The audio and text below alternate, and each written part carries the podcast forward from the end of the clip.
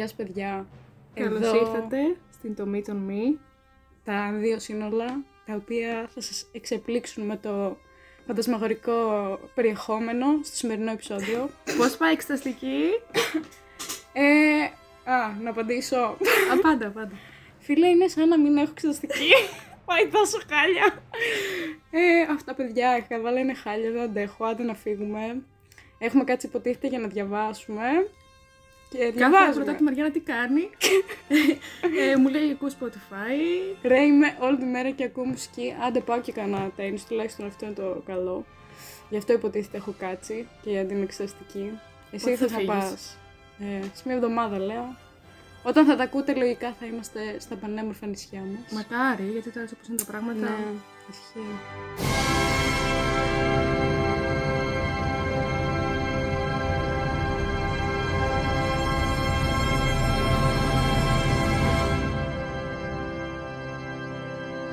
Σημερινό περιεχόμενο είναι Βασικά κάναμε ένα, ένα poll έκανε η Μαριάννα στο Instagram μας και είπε θέλετε να μιλήσουμε για ταινίες ή για σειρές. Προφανώς όλα τα λάνια είπαν ταινίες. Σταμάτα. Εγώ ήθελα σειρέ να πούμε. Άντε, πα στα. τέλος πάντων, πίσω γλε- Είδα ποιοι θα απαντήσετε ταινίε. Ε, εγώ ήθελα σειρές γιατί δεν ξέρω, βλέπω πιο πολλές σειρές τώρα, αλλά εντάξει, δεν Ε, κάνω. εγώ δεν έχω θέμα, εντάξει, προτιμούσα ταινίες. Ξεκινάμε με ταινίες σήμερα και στο μέλλον κάποια στιγμή θα πούμε και για σειρές. Ισχύει. Οπότε σήμερα θα συζητήσουμε έτσι κάποιες εντυπωσιακές ταινίες. Εγώ δεν θα αναφέρω τις αγαπημένες μου, εσύ τις αγαπημένες των Ε, αναφέρω. Κάποιες από τις αγαπημένες μου, όχι. Οκ. Θα Ε, πούμε τρεις η καθεμία. Ε, μμμ, Αυτά, ναι. Εντάξει, εγώ να επισημάνω ότι έχω πολύ καιρό να δω ταινίες, οπότε θα, Καλά κι θα εγώ. υπάρξει ένα κενό στα ονόματα, πλοκές και τέτοια. Έχουμε κάνει και μια λάθος οργάνωση. Είμαστε τελείως. Η Μαρίνα ρε φίλε έχει φέρει εδώ το τετράδιο, έχει κάνει 50 σημειώσεις και εγώ έχω έρθει χαλαρή από το τέννις. Ιδρωμένη.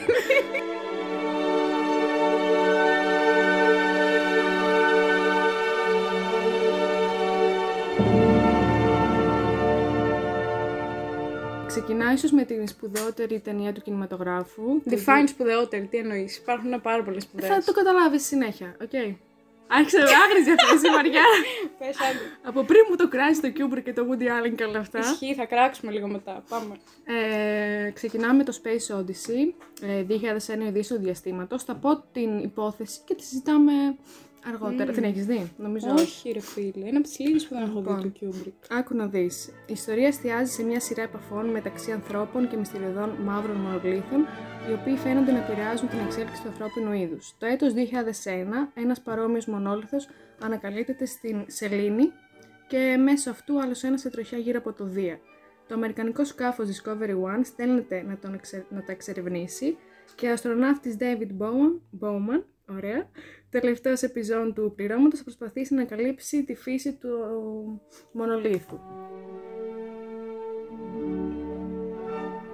Λοιπόν, καταρχάς θέλω να πω ένα disclaimer ότι όταν την είχαμε ξεκινήσει αυτή τη ταινία στην Κέρκυρα με τα κορίτσια, δεν, τη- δεν μπορέσαμε να τη δούμε όλη, την κλείσαμε. Ε, Κλασικός Κιουμπρικισμός.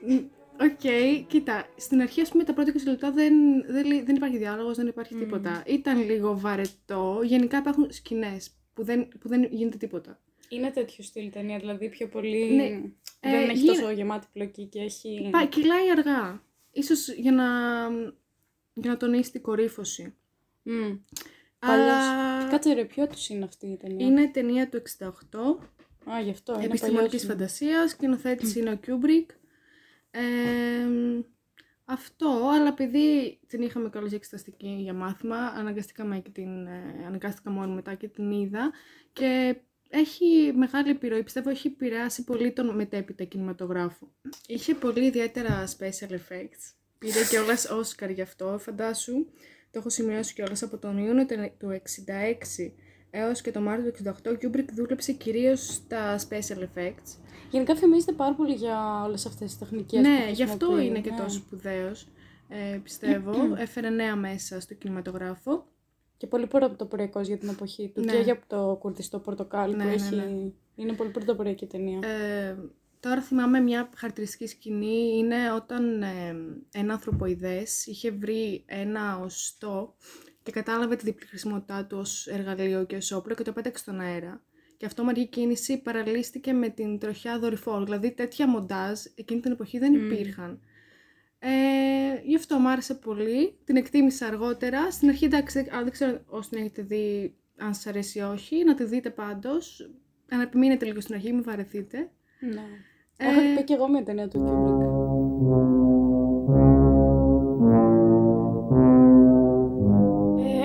Μιας που μιλάμε για Kubrick, θα ξεκινήσω και εγώ με τον Kubrick. Ε, γενικά ο τύπος ρε φίλε, είναι πολύ πουτανάκι, δεν ξέρω.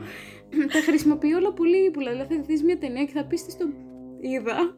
Αλλά μετά άμα κάτσεις και τη σκεφτείς λίγο και είσαι λίγο πιο παρατηρητικός και δεις κανένα βιντεάκι έτσι που εξηγεί, θα καταλάβεις πάρα Ναι, πολλά αυτό. κρυμμένα μηνύματα ρε φίλε που δίνει ο Kubrick. Γι' αυτό είναι ωραίο. Σου Ναι. κάνει μετά να τη σκέφτεσαι τις ταινίες Mm. του. Επίσης πιστεύω ότι δεν εστιάζει σε κάποιες ταινίες τόσο πολύ στην πλοκή. Ναι, ναι, Είναι ναι. και λίγο Δηλαδή και τέτοιο αυτή, εγώ στυλ. δεν τρελάθηκα με την πλοκή, αλλά το όλο το υπόλοιπο Τα σε στοιχεία, κρατάει. ναι, ισχύει.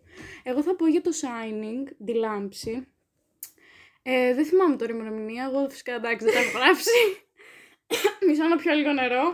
Κλασικά. Παιδιά, σήμερα δεν είναι η Μαρία εδώ, το πιστεύεις; Δεν, Γιατί δεν, πώς και δεν ήρθε; δεν νιώθεις ένα κενό; Δεν είχε πει θα έρθει. Ναι, δεν μπορείς τελικά. Α, εντάξει και εγώ θα προσπαθήσω να μην βήχω. Τι έχει δουλειές. λοιπόν, εγώ θα πω για το, για το Shining, για τη Λάμψη, η οποία χαρακτηρίζεται ως το δεύτερο καλύτερο θρίλερ που υπά- έχει υπάρξει στον κινηματογράφο. Πρώτη είναι το ψύχο του Hitchcock. Και εγώ δεν Ε, μου αρέσει αυτό, αλλά. Δεν το έχω δει, το έχεις δει το Hitchcock. Ναι, ναι. Θα το δω. Ω, μαλάκα, είσαι πολύ καλή εσύ. Πω. Για Ταινιό, πες. ταινιόφιλη, συνεχή. Όχι, ρε. Όχι. Όχι, ρε, δεν είναι σε σχολή που βλέπεις ταινίες. Στην καραντίνα η Μαρίνα μου είχε, επειδή της είπα, στείλε μου ρε, κάνα, καμιά παλιά ταινία από παλιό κινηματογράφο να δω και τη στέλνουνε από τη σχολή. Θυμάμαι ένα καθηγητής σου 500 ταινίες, ρε μαλάκα. Εδώ ξεπέζει δεις πιο πολλές από ό,τι είδα εγώ. Ναι, ισχύει. Τέλος πάντων, ε, αυτό το, το Shining βασίζεται σε ένα βιβλίο του Stephen King, ο οποίος είχε θυμώσει κιόλας με τον Kubrick ε, για το Shining, για την ταινία, γιατί είχε αλλάξει σε κάποια κομμάτια το σενάριο. Οπότε λέει, ξέρω εγώ, ότι επειδή δεν βασίζεται στο βιβλίο μου, δεν είναι, ξέρετε, δεν είναι δικό μου δημιούργημα, πουλό Kubrick. Γενικά και ο Kubrick συνηθίζει να παίρνει από βιβλία. και Ναι, να κάνει δεν το ταινίες. ήξερα. Ναι. Το δικό σου είναι από... ναι, βιβλία είναι και αυτό. Ρέντο Κιούμπρικ, το λιτάκι, κάνει και άλλες πουτανιές. Σήμερα χρειάζεται ψέματα. Anyway, φυσικά και παίζει ο Τζακ Νίκολσον, ο οποίος μαλάκα αυτή, η ταινία, αυτή η ταινία που θεωρείται thriller είναι από μόνη της τρομακτική επειδή παίζει ο Τζακ Νίκολσον. Ναι, ισχύει. είναι, κάνει πολλές τρομακτικές εκφράσεις. Δεν μου αρέσουν πολύ τρομακτικές ταινίες. Δηλαδή δεν. Να σου πω, αυτό το, αυτή η ταινία δεν χαρακτηρίζεται, δεν θα τη θεωρούσα τόσο πολύ σαν thriller. Τρόμο πιο Είναι, πολύ. ναι, είναι, τρο, Τρόμο. είναι τρομακτική σε κάποια κομμάτια, είναι ψυχολογικό θρίλερ. Και τι γίνεται, έχουν πάει μια οικογένεια τώρα, δεν θυμάμαι τους άλλους. Είναι ένα μικρό παιδάκι, ο Τζακ Νίκολσον και η γυναίκα του και πάνε σε ένα ξενοδοχείο. πάνε σε ένα ξενοδοχείο το οποίο είναι στοιχειωμένο. Και ο Τζακ Νίκολσον τρελαίνεται εκεί πέρα ε, και θέλει να σκοτώσει την οικογένειά του. Και όλοι θυμάστε εκείνη τη σκηνή την οποία είναι με το τσεκούρι και προσπαθεί να σκοτώσει τη γυναίκα του.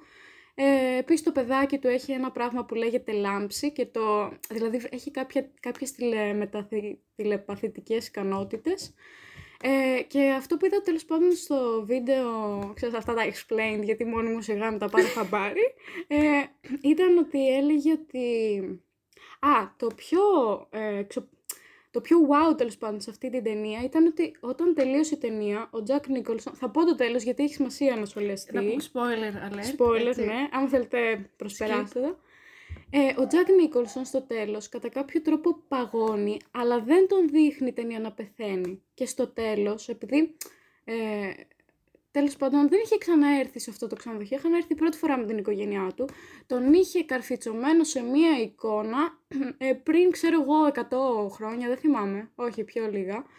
Και αυτό ήταν το ανατριχιαστικό, γιατί στην ουσία αυτό που ήθελε να δείξει η ταινία είναι ότι το ξενοδοχείο ήταν στοιχειωμένο και το πνεύμα των ανθρώπων ε, με τα...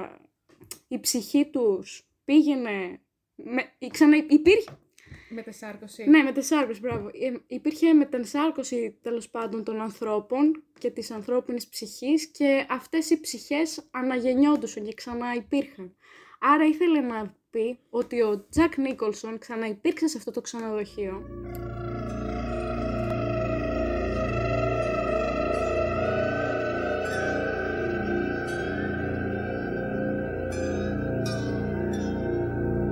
Μέσα από διάφορες σκηνές, επειδή χρησιμοποίησε ο Kubrick πάρα πολύ χρώμα, δηλαδή χρησιμοποιούσε πάρα πολύ το κόκκινο, ε, έδειχνε, ήθελε να δείξει πόσο βίαιος ε, ήταν ο Τζακ στην ταινία, ε, πόσο βιαιότητα του έβγαλε το ξενοδοχείο γιατί ήταν στοιχειωμένο. Επίσης μου άρεσε πάρα πολύ επειδή είχε διάφορες σκηνές της φύσης οι οποίες είχαν σαν προοικονομία την τρέλα, έτσι έβγαζε, κάπως το ήρεμο τοπίο ότι ε, προοικονομούσε την τρέλα, δεν, μπορούσα, δεν το κατάλαβα αυτό.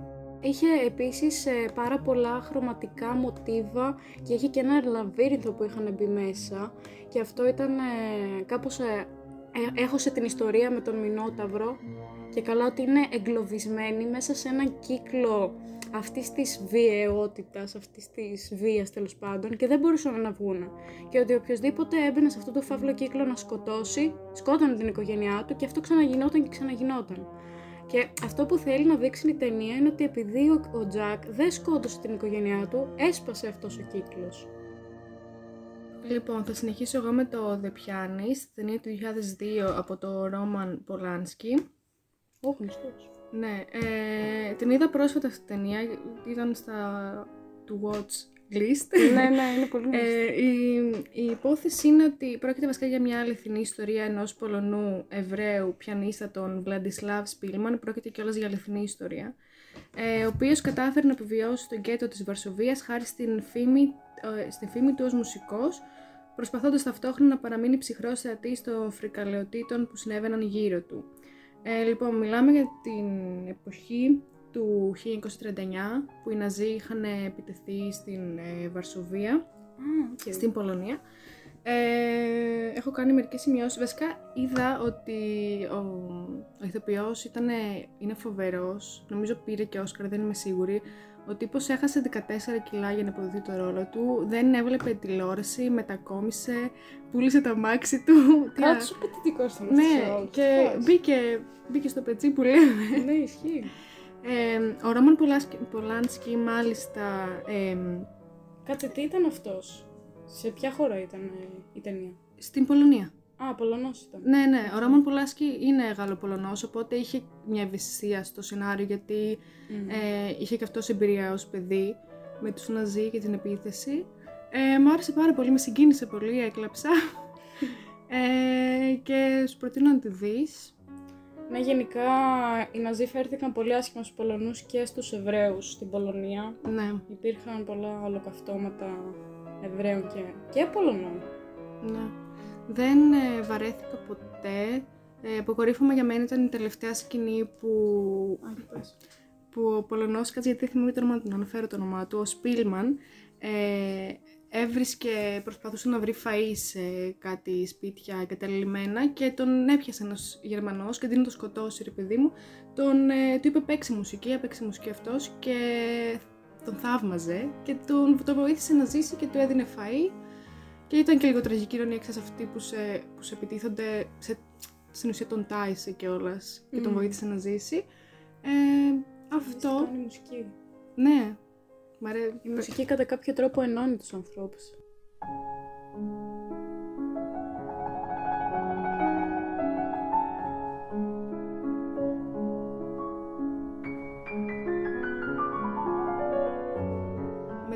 Μετά ελευθερώθηκαν οι Πολωνοί και ο ίδιος ο Γερμανός ε, μετά ζήτησε τέλος αυτός τη βοήθειά του. Α, ναι. Ναι, ε, δεν βλέπουμε τελικά αν τη δίνει ή όχι. Ε, μας αφήνει έτσι, αλλά ναι, γενικά μου άρεσε και η σκηνοθεσία. Μπορεί να έχεις δει τη σκηνή που περπατάει αυτός κλαίγοντας και όλα είναι γκρεμισμένα σπίτι του, πίσω του. Είναι πολύ γνωστή. Όχι. Αλλά Ναι. εντάξει.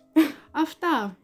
Ωραία, θα πω κι εγώ έτσι μια σύντομη περιγραφή της επόμενης ταινίας που είναι... Α, όχι. Α, α, μ, και αυτή πολεμικού περιεχομένου. Ε, θα την ξέρετε, είναι το Hacksaw Ridge, ο Ατηρησία Συνείδησης. Ε, έχει πολύ καιρό που την είδα, οπότε δεν θυμάμαι Νομίζω την είχαμε δει ακριβώς. μαζί. Στο σπίτι σου. Ναι, δεν θυμάμαι.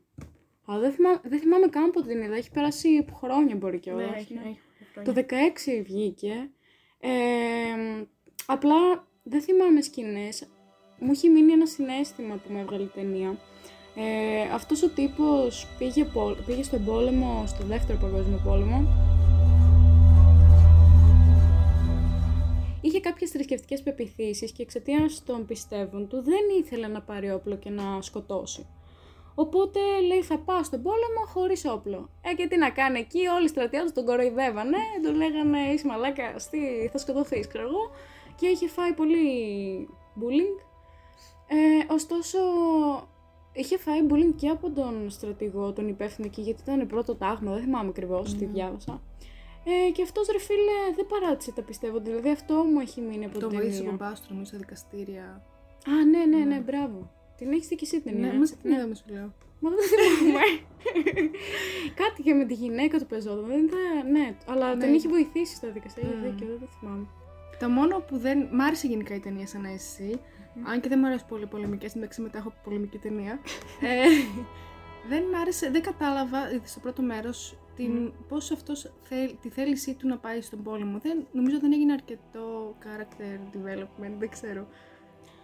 Α, δεν θυμάμαι ακριβώς. Νομίζω ο αδελφός του είχε πάει. Γι' αυτό Δεν και είναι- ήθελε απλά να βοηθήσει. Μου φάνηκε κάπως ελλειπέ το σενάριο. Εντάξει, πρόκειται γι' αυτό για αληθινή ιστορία. Ε, όχι ρε, απλά εγώ πιστεύω ότι εντάξει, ήταν, ε, ήθελε κατά κάποιο τρόπο να δώσει βοήθεια, ε, να συνεισφέρει και αυτός κατά Ναι. κάποιο τρόπο και αυτή ήταν η βοήθεια που μπορούσε να, Μ' να άρεσε πιο δώσει. πολύ το δεύτερο μέρος παρά το πρώτο αυτό. Το δεύτερο Ε, μέρος τι, μ' αρέσει που πήρα. Στα χαρακόμματα. Α, α, οκ, ναι. Ε, τι θα έλεγα. Ο πρωταγωνιστής του μεταξύ είναι αυτός που παίζει το Spider-Man, δεν θυμάμαι το όνομά του. Αλλά μα, ήταν πολύ καλός ηθοποιός. Με λέγα έχω τόσα χρόνια δεν βλέπω, δεν δεν θυμάμαι καν, αλλά πρέπει να ήταν ε, ωραίος.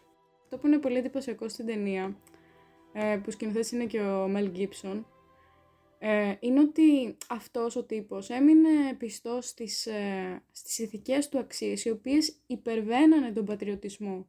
Δηλαδή να παλέψει να, και να σκοτώσει για την πατρίδα του. Ήταν μια ανώτερη αξία από αυτήν της πατρίδας.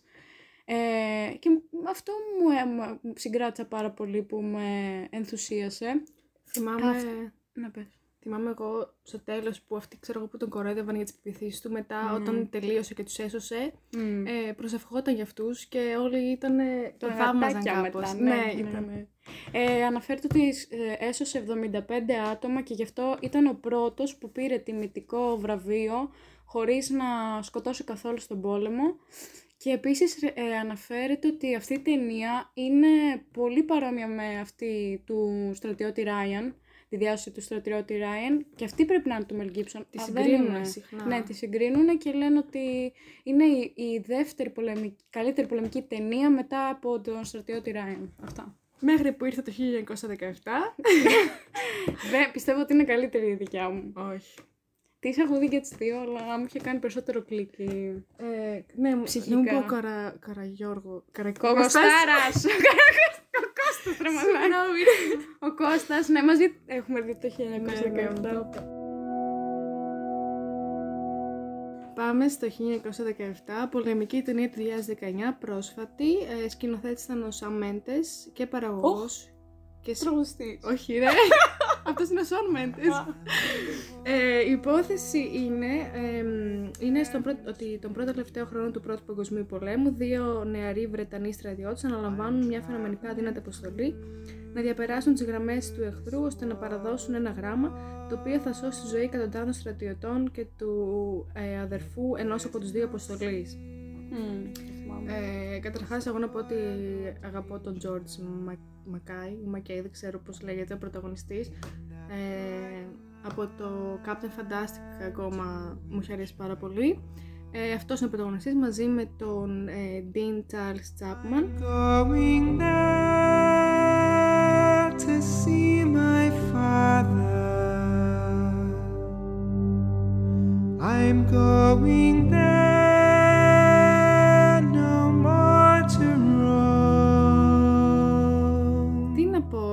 εντυπωσίασε τόσο και στην υπόθεση, όσο και στο το χαρακτηριστικό της ταινίας είναι το μονόπλανο, μονοπλάνο που έκανε. Μπράβο, που είναι. Ε, το βέβαια, παίρνει μονότερμο. ναι. Τι αυτό σχολιαστή. σε, δηλαδή ήταν σαν να ακολουθείς ό,τι γίνεται να είσαι από πίσω και να το βλέπεις. Και το, το σημαντικό ήταν δεν έβλεπες μόνο πλάτες, το έβλεπες και μπροστά. γιατί Α, συνήθως ναι, έτσι το, γίνονται. το είχα διαβάσει κάπου αυτό ότι είχε Ναι. σχολιαστεί. Ναι. Ε, και είναι πάρα πολύ δύσκολο. Μάλιστα είχε πει ο Μέντες ότι είχαν γυρίσει μια 8 λεπτή σκηνή γύρω στις 56 φορές. Γιατί σκέψου, Ω. αν γίνει ένα λάθος, πρέπει όλα από την αρχή. Μμμ. Εντάξει, προφανώς υπήρχαν έξυπνα cuts ε, που δεν έβλεπες βέβαια ότι είναι cut. Ε, τι άλλο να πω, η φωτογραφία ήταν πάρα πολύ ωραία. Νομίζω είναι του Dickens. Ναι, βασικά έχει πάρει και βραβείο καλύτερης ε, φωτογραφίας. Τι σχολιάζουμε τώρα, τη φωτογραφία; Τη φωτογραφία της ταινίας. Ο διευθυντής φωτογραφίας Α, οκ. ήταν ο Deakins. Ε, και τι άλλο. Και τα χρώματα μου άρεσαν πάρα πολύ. Λένε κιόλας ότι όταν έβγαινε ο ήλιος σταματούσαν τα γυρίσματα και περίμεναν να Α, δεν τα θυμάμαι ξαναπέσει καθόλου αυτά. η συννεφιά. Είχε πολύ ωραία χρώματα και. Εντάξει, αυτό που έκανε ο τύπος εκεί να περπατήσει στα χαρακόμματα και να κάνει όλο αυτό για να δώσει ένα Ναι. απλό μήνυμα ήταν απίστευτο. Εντάξει, μου φαίνεται και λίγο. Είναι λίγο πίστευτο που τα κατάφεραν. Ναι. Τουλάχιστον δεν κάνω spoiler. Βασικά έκανα spoiler. Συγγνώμη, Ναι. παιδιά. Ε, τουλά- ο ένας από τους δύο τουλάχιστον. Και αυτό μου άφησε πάρα πολύ ωραία αίσθηση. Ενώ δεν μου αρέσουν οι πολεμικές ταινίες, ε, δεν ξέρω αν με κέρδισε το μονόπλανο. μονοπλάνο πώς... Λέγε, ρε, είσαι τόσο μεγάλη αναλύτρια ταινιών που σε κερδίζουν και τόσο χαρακτηριστικά σε Ναι, ρε φίλε, ταινίες. αυτό σε, αυτό Ισχύει, σε αλλά- κρατάει κάπως.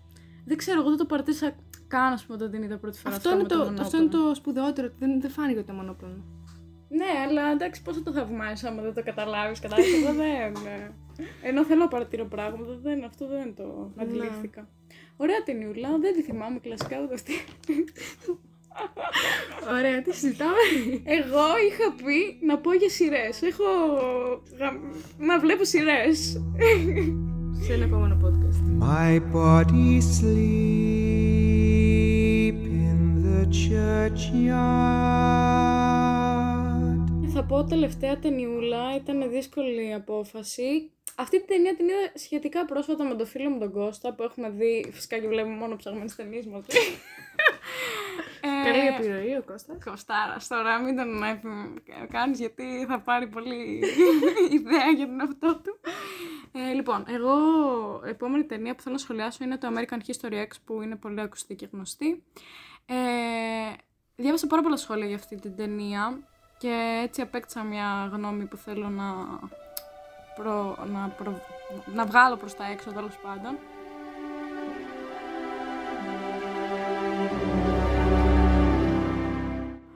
Ε, τι γίνεται τώρα, είναι δύο αδέλφια, ένας μικρός και ένας μεγάλος. Αυτός ο μεγάλος έχει μπει σε ένα κέντρο το νεοναζί.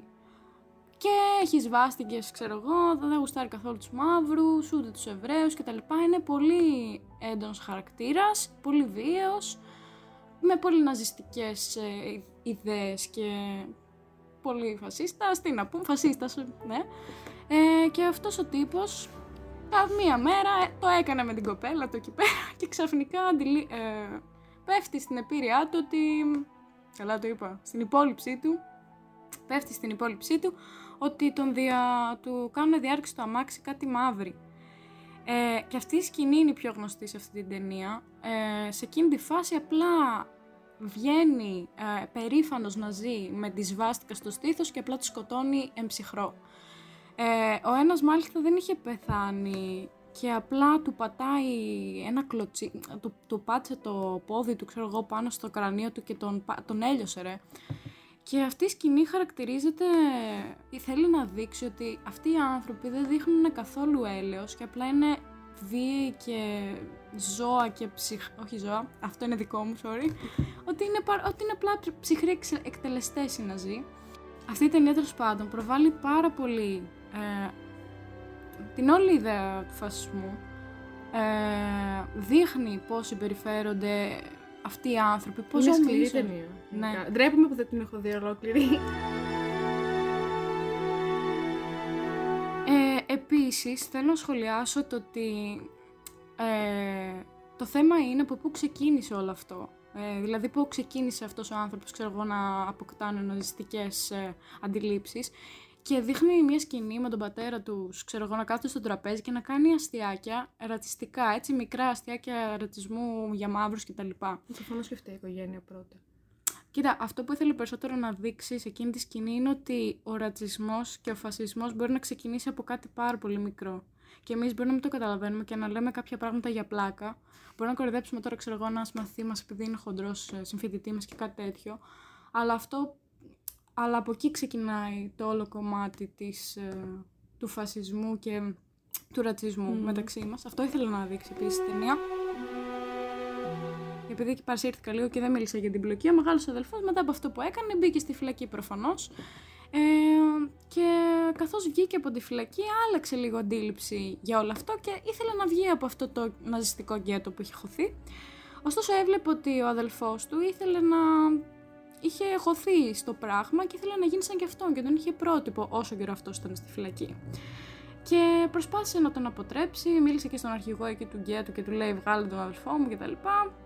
Και φυσικά αυτό που εντυπωσιάζει σε αυτή την ταινία ε, είναι το τέλος της, το οποίο δεν θέλω να το αναφέρω και εγώ αυτό που αντιλήφθηκα είναι ότι πέρα από όλο αυτό το ρατσισμό που προβάλλει και θέλει να δείξει ότι υπάρχει και πώς λειτουργούν αυτοί οι άνθρωποι, είναι ότι ακόμα και ένας τέτοιος άνθρωπος έχει μετανιώσει για τις πράξεις του ε, και προσπαθεί να ξεριζώσει το κακό, οι πράξεις του θα τον ακολουθούν και θα και οι Κοίτα, όμως, συνέπειες η, θα, μετα... θα η υπάρξουν. μετάνοια του τίποτα πιστεύω είναι κάτι. Τώρα δεν έχω το τέλος, οπότε δεν μπορώ να, να ξέρω για ακριβώς τι έκανε.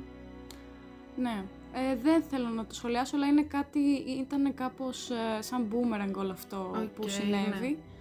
Ε, οπότε μ, αυτό.